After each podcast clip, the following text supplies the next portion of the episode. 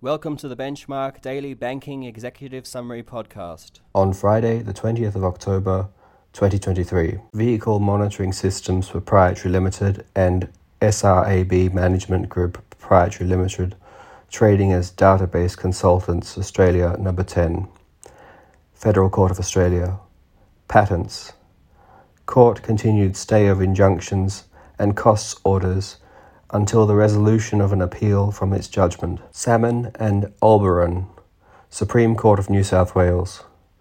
Court dismissed breach of fiduciary duty and related claims against receivers and a solicitor arising out of litigation in 2006. Icon Energy Limited and Chief Executive, Department of Resources.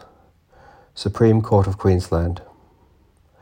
Delegate of the Chief Executive, Department of Resources, fell into jurisdictional error when he refused to accept an application for renewal of an authority to prospect under the Petroleum and Gas Production and Safety Act 2004, Queensland. Rega and Hani, Federal Circuit and Family Court of Australia. Court had jurisdiction in respect of an infant that had been taken into the USA as the infant was habitually resident in Australia. Court ordered the immediate return of the infant to New South Wales. CJ and Secretary of the Department for Education, Children and Young People.